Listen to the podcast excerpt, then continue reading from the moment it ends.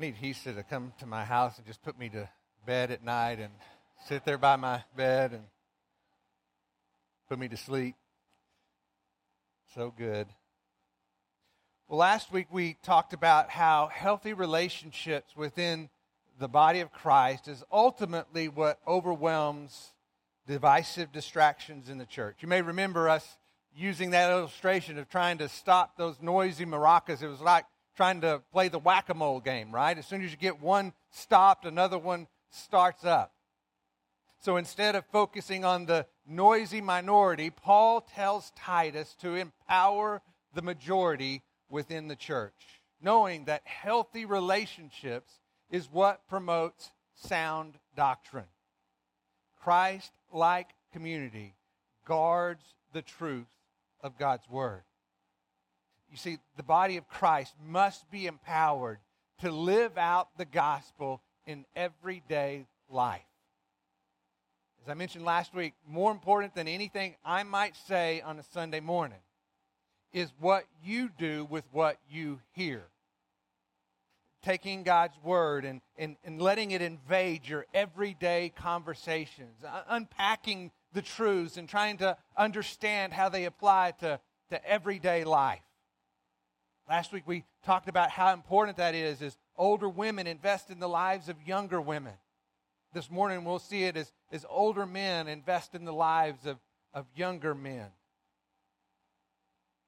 It's the ripple effect of relationships where sound doctrine is protected and promoted from one generation to the next.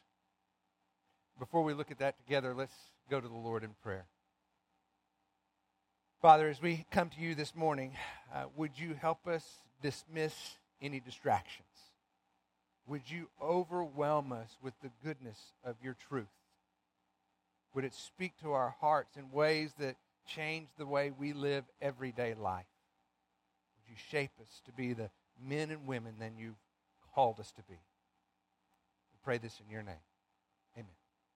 So turn to Titus chapter 2 and we'll look at verse 2 together.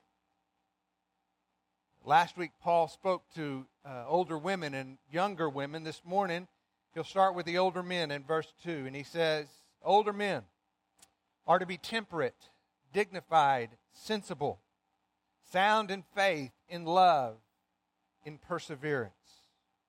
Paul turns to older women or older men first, just as he did last week when he turn to older women. And I want you to notice that in either case, he doesn't try to convince them how important their influence is.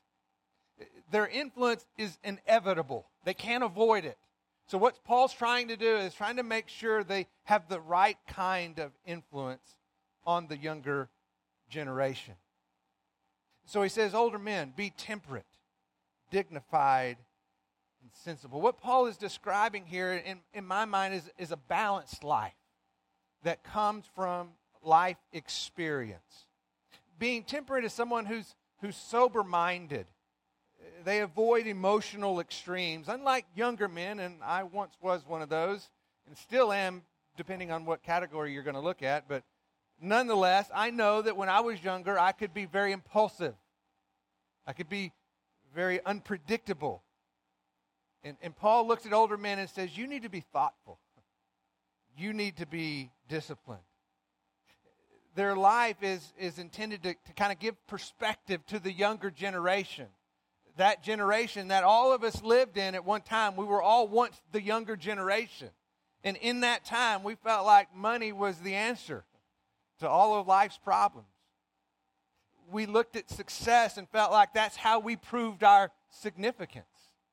And all of us, when we were younger, looked at the older generation as those who were uninformed. They were out of touch. But then we got older and realized that wasn't necessarily true. Reminds me of the quote from Mark Twain talking about his dad. He said, When I was a boy of 14, my father was so ignorant I could hardly stand to be in the room with the old man. He said, But when I turned 21, I was astonished with how much he had learned in the last seven years. See, whether they realize it or not, younger men need the voice of experience in their life. They need the perspective that money doesn't bring happiness, that significance is not found in success. In fact, success often requires sacrifices in family and in marriage. It's just simply not worth the price. As they share their insight, older men are called to be dignified and sensible as they do. Instead of trying to impress people, they want to just help younger men learn how to navigate life well. They're patient, they're discerning, they're trustworthy in their counsel. They have important insight to offer, but that doesn't necessarily mean they have all the answers to life's questions.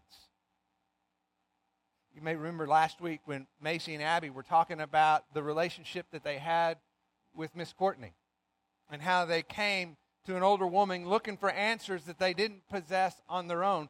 But instead of finding all those answers, they were surprised to find something different than they had expected. Instead of finding a list of answers, they learned to discover truth on their own. Mrs. Courtney didn't have all the answers. She just knew where to go to find them. Instead of finding answers, they found a friendship a friendship that far exceeded any of their expectations. They ended up finding answers to questions they weren't even asking. Paul says that older men should invest in the same way. They should be sound in faith, sound in love, sound in perseverance. This idea of being sound means that they have stability in the midst of life's uncertainties.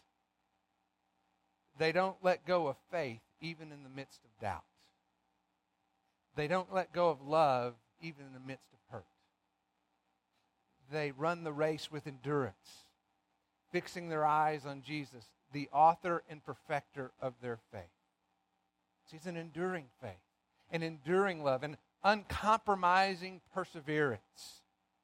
Paul says older men need to have these qualities. He's describing men who finish well. They hit the tape running. They're men like Mr. Dick Courtney, who just a matter of weeks before he went to see the Lord was leading a Bible study in a coffee shop. That's what Paul is talking about here. These are men who don't live a perfect life. They don't necessarily have all the answers, but here's what they do have they have a teachable heart.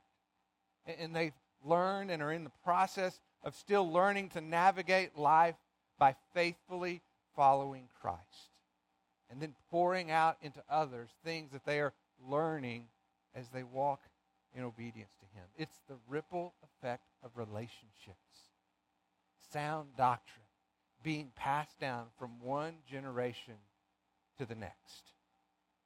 Look at how he continues in verse 6. It says, Likewise, urge the young men to be sensible in all things, showing yourself to be an example of good deeds with purity and doctrine, dignified, sound in speech, which is beyond reproach.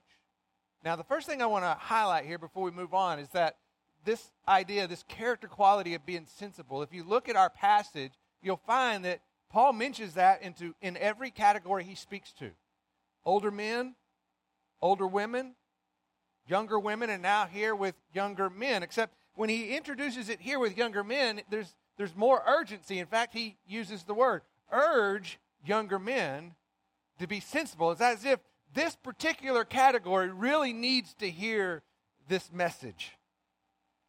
Being sensible is someone who is, has self control. They avoid the excessive influence of passion, of lust, of emotion, it's a quality that ultimately sets them apart from the world around them because the world knows nothing about self control. The world is the place where everyone does what is right in their own eyes. It's the attitude if you can, well, then you should. You do you. You see, the absence of self control is ultimately slavery to selfish desires. Now, I want you to hear me on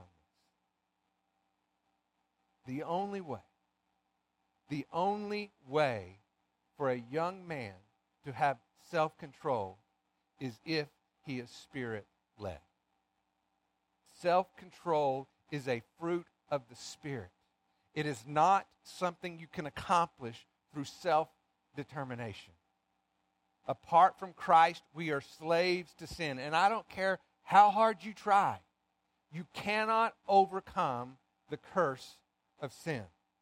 Paul says we have all sinned, and we all were enslaved by the lust of the flesh, the sinful desires of, of indulging in the flesh. Says that we were all enslaved by the influence of Satan in our lives. And the only possible way that we can be set free from selfish desires is if we surrender our hearts to Jesus Christ. It's a transfer of allegiance from the ruler of this world to the rule of God.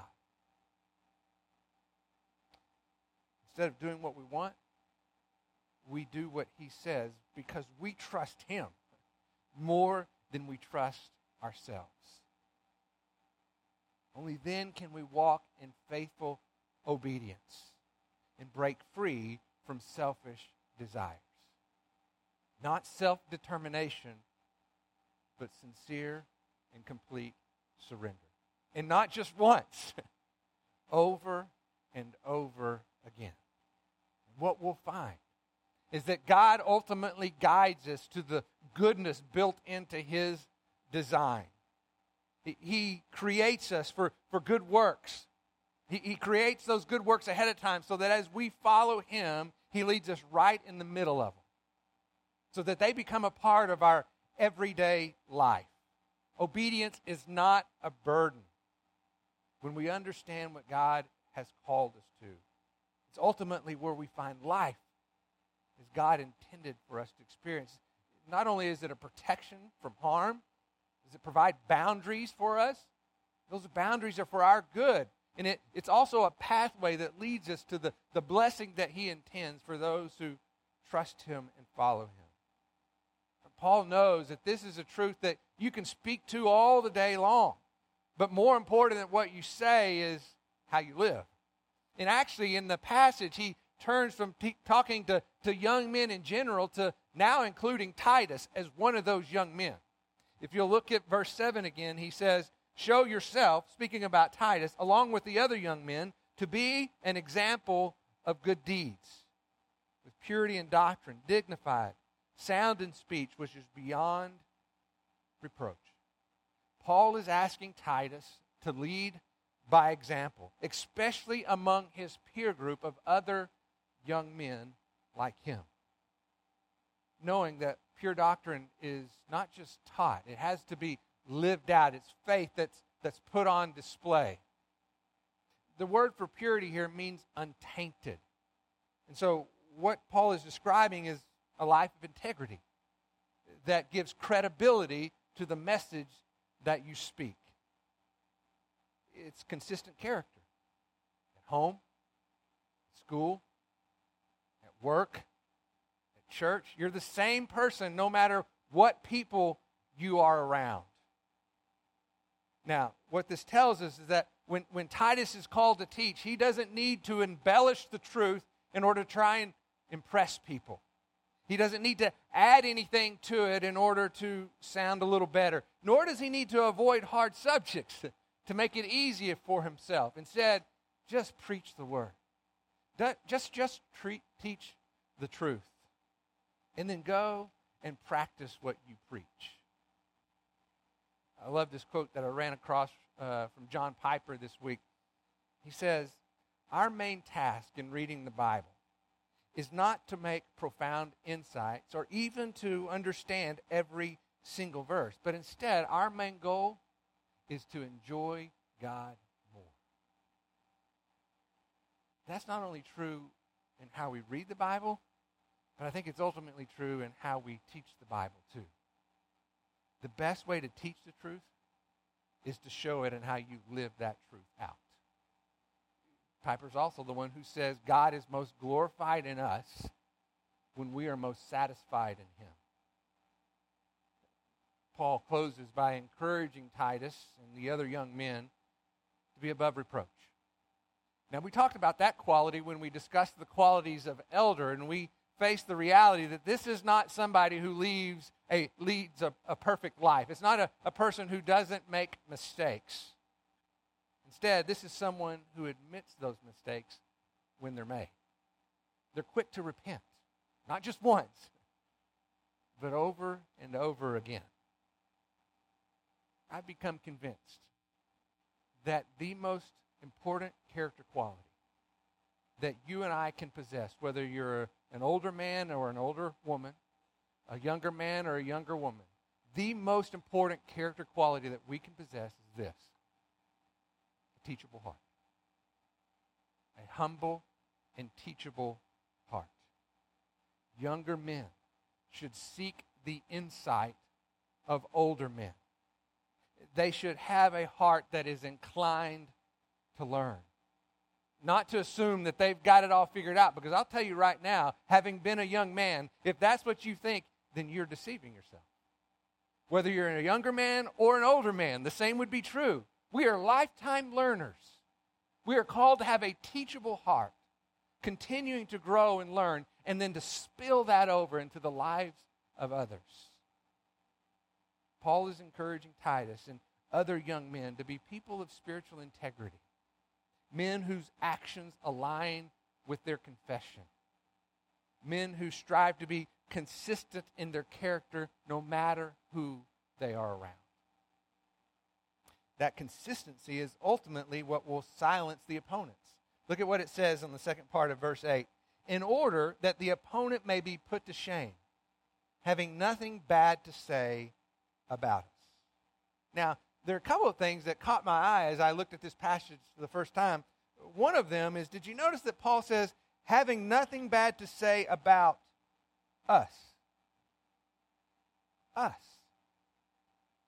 Our personal reputation has an impact on the body of Christ.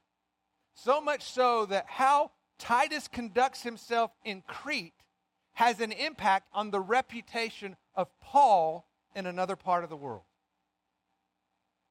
When it comes to Christian community, there is no such thing as this will only affect me.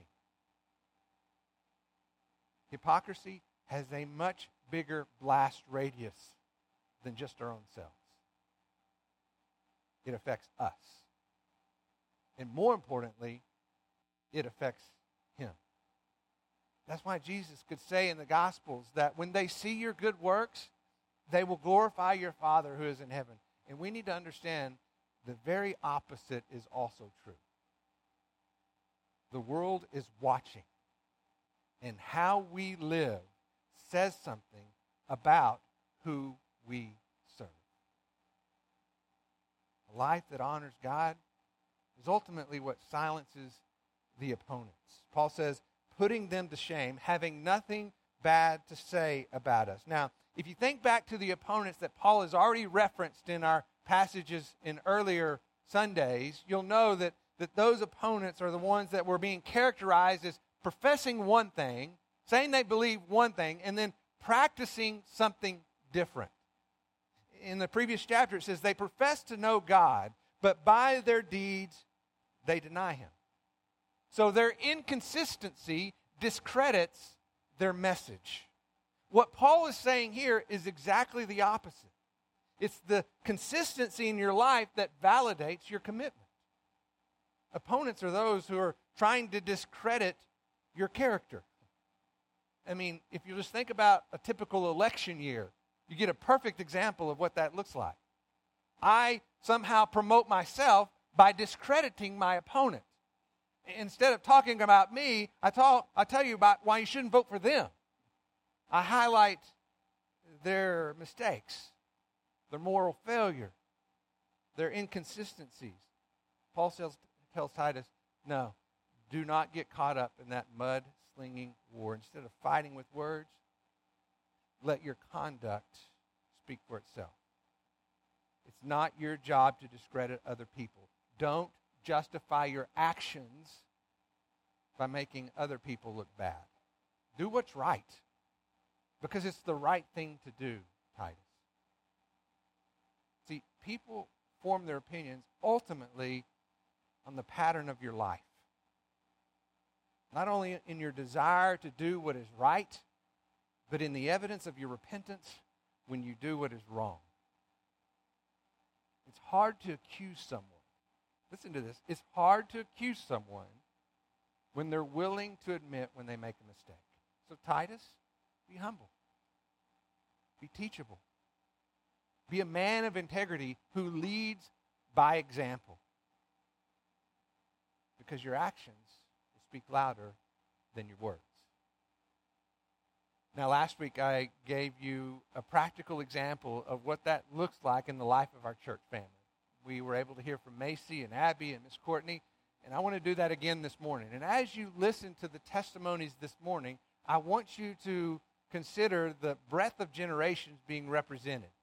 You're going to hear really at least four, repre- four generations. And the overlapping benefit, it's not just a one way where the older is trickling down to the younger this is like a spider web where they're all benefiting from one another. That's the way God designed it to be. And so uh, the first one is pre recorded because Thomas Haverdink couldn't be here, but he has a great testimony of seeing how what he gained from the relationships that he had within this body are now being lived out as a college student at Texas A&M. So if you'll run that for me, please. Could you talk to me about how you've gotten involved in ministry in college? Yeah. Um, so in college right now, I do um, Grace Kids. Um, so I go to Grace Bible Church. So I do children's ministry there. I'm a college leader there. Um, I get to lead a Bible study um, of fellow college students uh, with my Bible study partner. Um, and then uh, I get to go do campus EV every week um, where I just have conversations with people and try and get to the point of sharing the gospel. How did your relationship with Bruce and your dad influence you to move in that direction in college? Yeah, so um, there were really three major um, things that I saw um, in Bruce and my dad um, that really um, kind of pushed me um, into college where I am now. so the first one was community. I got to see my dad really just like focus on community and have he had a men's group that he walked through life with all the way through my life um, and then me, him, and my mom um, were both a part of uh, like a community group, and so I just got to see um, that involvement, um, and so that kind of grew in me um, a heart for community. Um, just seeing that involvement, and then Bruce did the same thing. He was involved in a men's group, and then him and Stephanie have a community group that they're a part of, and so I got to see both of their hearts. and then Bruce. Um, really just in my time of discipleship with him shared his heart for community and a lot of the scripture behind um, community and so that really um, cultivated in my heart a desire for community. Um, and so as I came into college, um, I really had a heart for community and I had really been praying for community. And so um, I found a group of guys um, that I can just be real with and be authentic with. Um, and then I also got to be a part of a Bible study and get to lead it now. and so that's how community and then leadership was the second one. Um, and so I really got to see my dad uh, step up and be a leader um, just as he became a deacon. Um, and then also um, he gets to lead um, an ABF with HUD. Um, and so I just got to see him preparing for those lessons and just how much time and effort and how seriously he took teaching and leading. and so I kind of just like desired to be like him in that way. And so um, that kind of uh, grew in me like a desire to be a leader um, and to just kind of uh, be like him. And so I got to like learn from his um, example of the way he was living. And then Bruce um, just uh, started leadership in youth group, and so he had all the high schoolers um, leading youth group and leading children's ministry. Um, and so um, I got to see really his heart behind that in our discipleship times. and so um, that was really something I didn't get to see in youth group until we met together, um, and he would share um, scripture behind leadership and really why he wanted to do um, leadership and everything that he was doing um, in the youth group. Um, and so that really grew in me a heart for leadership. And that's kind of why when I came into college, like I immediately jumped into Grace Kids. I continued that out of high school.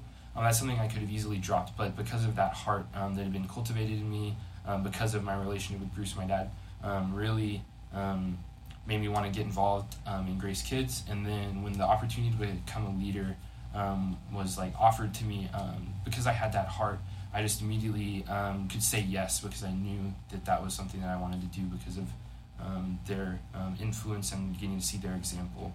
Um, and then the last one is the gospel. Um, I really got to see um, just um, a heart for ministry in my parents and in my family. We got to have uh, missionaries over for dinner and really just got to hear their conversations with them and got to see them the way that they just support the missionaries now. And so that really kind of um, showed me the importance of the gospel and how, how much it really means to them. Um, and then Bruce, um, really, he started first priority. And so when we were discipling, um, uh, when like we started our discipleship relationship, um, I got to see the start of first priority um, in its first year and really got to hear how it was going. And that really led to lots of conversations about the gospel and the brokenness of people and really just like um, how much uh, we needed the gospel. And so um, at that point in time, my heart was really not um, super inclined to the gospel and really wanting to go out and share that with people. Um, in my head, I thought it was cool, but like uh, in my heart, I really um, did not want to uh, like go forward and be uncomfortable and share the gospel. And so um, my relationship with Bruce and my dad really just like really softened my heart for that. Um, and so then when I got into college, the chance to do EV uh, came up, um, evangelism. Um, I just I said yes because I um, my heart had been softened um, through just seeing the example of Bruce um, and my parents.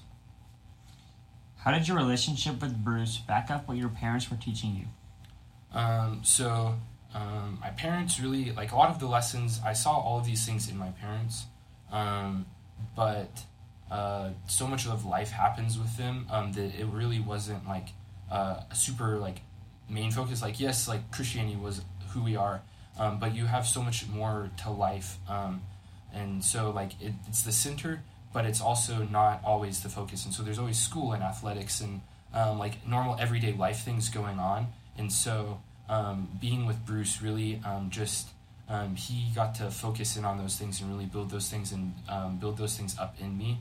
And so that's kind of how he got to like come alongside me and uh, help build. How are you working to pass on what you've learned and how you've grown?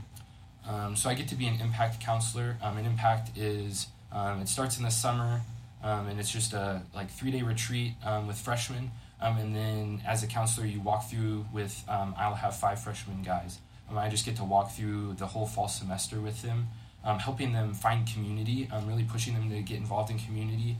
Um, um, and they're just their pivotal uh, fall semester in college um, when um, just like so much um, growth can possibly happen. And so just walking, getting to walk alongside them. Um, and then also, uh, I have a relationship with Kolosh, um, and he lives in Lubbock.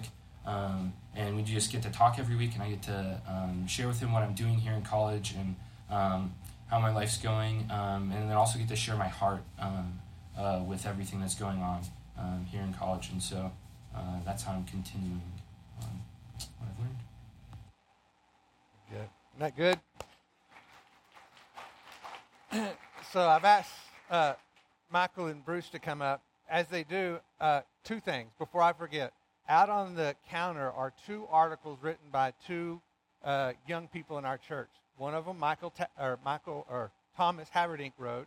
The other one, Macy Tapp wrote, and they represent a younger generation who has caught the vision from the older generation. And I want you to be reminded as you listen to Thomas's testimony how many times he said, I saw, I observed, I watched. There was definitely words being spoken, but a lot of the impact that he shared about was things that he observed in the people that he was around. So I've asked uh, Michael to, he talked a little bit in the beginning, Michael, about community and the impact of community for what he saw growing up. Unpack that a little bit more in terms of what that looked like for you and your family. Well, when we uh, first came here to Melanie Park, um, Byron Tapp um, invited me to be part of a men's small group. And really, that was kind of my first experience with anything like that. And um, we basically just shared life together, walked through hard stuff in every member's life. I mean, there was lots of encouragement. Uh, you know, we studied scripture, we read books. There was expectation that that stuff that we studied and we shared was going to affect change in our lives, and we were held accountable uh, for that uh, through that group. Um, you know, the intent was always to walk away with a deeper and better understanding of who God was and who we were within His plan. Um, and so that that small group, uh, men's small group, that continued throughout the years. I mean, I've been involved in um, men's small groups pretty much ever since that point. Um, uh, you know, through so through that, um, just having that continual community weekly in my in my life, sharing with those men. Just another one that we had started was with you and several other men um, that had young boys. We wanted to cultivate uh, just you know uh, desire uh, in those uh, boys' lives. We did that raising them honor day night um, deal, and just I think the really intent is just having the older men there speaking into those boys' lives, but really for us and with Thomas, just having other men that he could observe their life and have another resource to go to when he had questions because he may not come to me with everything that's on his heart, but just have some other men that he knew he could share life with and come to. Um, and then, kind of the last uh, part, which you had mentioned previously with my mentorship relationship with Bill, that kind of came about through really we were at a men's retreat and the Watermark guys were there and they were think, talking through biblical eldership and and and what that looked like and really just struck my heart that you know those descriptions in First Timothy and Titus are they're written directly yes towards eldership but it's really a description of what all men's lives need to look like. And I was like I'm not there and I don't really know how to get there. And I had been observing Bill's life since he had been been here, and just like that's a man that I would like to learn some life from, so I had asked him to just mentor, disciple me, and and we didn't have a real set format. I mean, yes, we studied scripture and we read books, and he just lived life in front of me and shared his struggles and his life experiences and how he walked with the Lord, and, and we walked life together. So. So, kind of in that same light, Bruce, in terms of community, Thomas talked about the impact that you had on him and the kind of the strengthening of his convictions that he was hearing at home. I'd like for you to speak to how your relationship with Thomas had the same effect on you as a husband and a father in your home. Sure. Um, I just wrote this up here. So, but during Thomas's senior year, we met up once a week, one on one, to see if we could push each other in Christ. During these times, I would share prayer requests with Thomas, and much of my, my prayer requests revolved around being more intentional with my wife and kids. Thomas shared with me how his dad was intentional with him by meeting once a week with him one on one, and how special that time was. When I was trying to schedule a consistent time with Thomas to meet up one on one, and I asked him about it, um, we were looking at a certain day, or I was looking at a certain day. He said, I can't, uh, that time's already taken. That's when I meet with my dad. Right? So, pretty sweet. Um, and so, Mike and I have also talked about this too. We've had conversation about this. And he's encouraged me to do one on one with my kids. And I can't say I'm consistent with this yet. It's hard with five. hard to get that time. Um, but yet, we're striving to make this happen. And I know, I know we are more intentional with it, and I've had some sweet one-on-ones already. So thank you, Thomas. Thank you, Haverdinks. Um, I, I, can tell you this about the Haverdinks. They're some of the most highly committed people I know to this church family. Everyone in the family makes this community a priority. I saw this in Thomas, and I believe it. I believe it was because he saw it and heard it at home and at, at this church. Thomas, just an example of that, Thomas was a great swimmer. He was competitive at Lubbock High and in, in his swim clubs. He, I believe, was a three time state qualifier, so he's, a, he's at the higher level there. And yet, while all the other swimmers were doing their thing on Wednesdays, practicing, Thomas did not practice on Wednesdays after school because he wanted to attend our student ministry and I believe that was something that he saw at home and making that church family and that community a priority. Um, and so the Haverdinks, I believe, has set a, a great example for me, for my family, and I think for all of us of how to be committed to church family. So, one of the things I want to point out to you is you see the four generations. Bill Hamilton, the older man who invested in the life of Michael, Michael investing in the life of Bruce, Bruce investing in the life of Thomas, and every one of those men will tell you that they received a benefit from the relationship. Whether they were the older or the younger in the relationship, there was benefit in both directions. And I hope you also see that there was initiative taken. I mean, Thomas or Michael at uh, men's retreat said, I want to be that man. I'm not there yet. I'm not sure how to get there, but I see it. I observe it being lived out in this man. I'm going to ask him to help me become more like that man. So there's intentionality here, there's purpose, there's effort being made instead of just kind of waiting for it to happen. A, a real man takes action. He's one who steps in and does the hard thing. And that's true of all of these stories. So, one last thing I'd like for you guys to speak to is just how would you encourage other men to enter into a relationship in discipleship and just kind of some of the things that you feel like would be important with that? Well, not that I was here last week, but I listened to the tape. Same and similar, long, along the same lines of what Miss Courtney shared. Don't be afraid. I mean, it was scary at first for me to ask Bill. I was like, he's not going to want to do that to me, you mm-hmm. know. I mean, you know, but yet it was a very fruitful and very blessing relationship, really for both of us. Um, you know, and just, you know, it's, you know, we need relationship in our lives, um, you know, and it's a hard thing to be vulnerable um, like that. And when it's kind of both ways, um, you know, we realize that we're really not the only one in this world struggling. Just, I mean, like you shared already this afternoon, so this morning, it's just having that willingness to be vulnerable. And um, when we live as an island, I'm just going to, it's easy to go astray. So, I mean, you need to have that relationship of other men in your life. Um, I think a big word, and I think um, one of these, I learned this from Byron Tapp, and I see this quite a bit.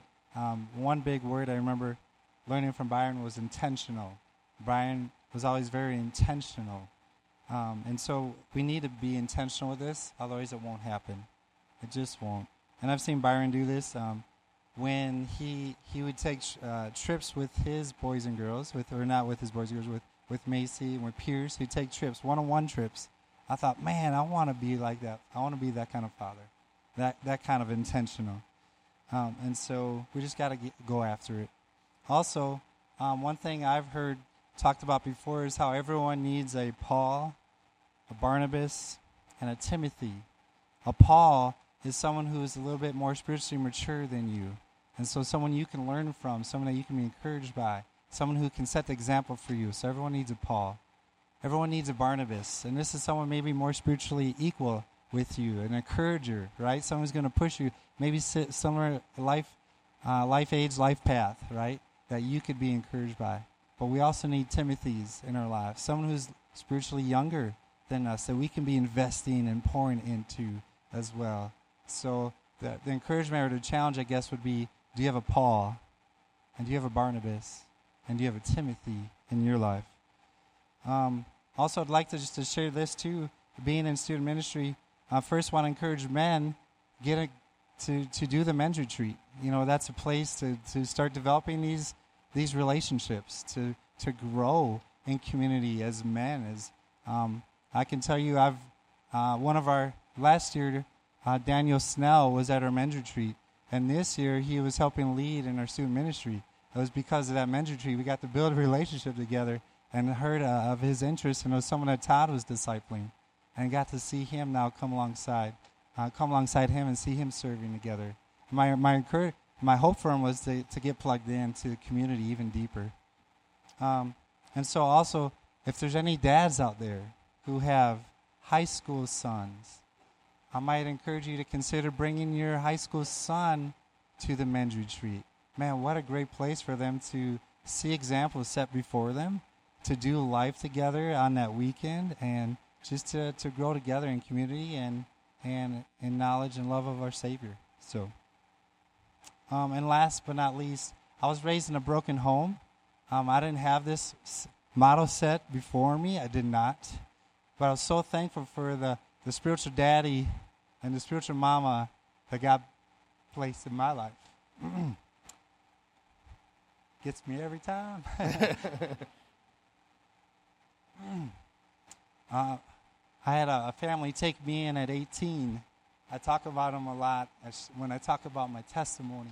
I can't thank God enough for how He put them in my life. They're, Paul and Patty Rasmussen, Paul was my spiritual daddy. I got to learn just incredible things from that man. Man of integrity. I remember buying, a, uh, uh, I needed to buy a, a new vehicle, a new car. He went with me to go buy this car. And um, the the guy was saying, "Hey, I'll sell it for. I'll just tell you. I'll just tell the paper the paperwork that I'll sell for five dollars." And Paul right away stepped in there and says, "No, put the full amount on there." He was trying to save me, you know, paying taxes is what he was trying to do. But Paul said, "No, put the full amount on there. We got to give the government its due. We got to give the Caesar his due, right? We got to give the Caesar what's his as well." And so just things like that that I got to see in Paul you know, just having a meal together around a dinner table. I didn't have that growing up, but the Rasmussens, his family that took me in, they made that a priority. And it's, it's kind of fun now. I get to do that with my family. You know, no TV on. We sit and eat. It's kind of crazy with five kids. There's food flying everywhere. It's all good. um, anyway, so just thankful for that example set before me. So there are men and women out there, I'll say this, who need spiritual daddies who don't have this growing up. I'm so thankful that God put those that spiritual daddy in my life. So. So I think sometimes when we look at a passage in Scripture, we think, gosh, how does this apply to my life? I think over the last two weeks and what we looked at in Titus chapter 2, if you don't have a wealth of application, you weren't listening because there is so much to take away from what Titus is being told by Paul and how to live out the truth in everyday relationships. And I want to affirm for us as a church body, the strength of this church is based on the health of the relationships that we have with one another. And sound doctrine is, is what ultimately comes out. You've heard it. You heard it last week, you heard it again this week, that, that sound doctrine and the truth of God's word is established within the context of healthy discipling relationships. So let's be intentional, to use your word, Bruce, and let's make sure that we, for the name of Christ, for the sake of his body, are intentional about pursuing meaningful relationships with one another. For the praise and glory of his name. Amen. Let me pray. Father, thank you so much for the real life examples of how your truth is being put into practice in everyday life. Thanks for Macy and Abby and Miss Courtney, and thank you for Michael and Bruce and Thomas and even Bill Hamilton. And, you know, these are just a sample of, of examples of things that happen every day in the life of this church. But as you often tell us in Scripture, we can excel still more. There are ways in which we can continue to grow and mature and be strengthened by even greater faithfulness in these areas, Lord. So Please help us take these things to heart. Help us to be intentional. Help us to pursue meaningful relationships for the sake of your body, for the glory of your name. We pray this in the name of our Savior, Jesus Christ. Amen. Have a great day.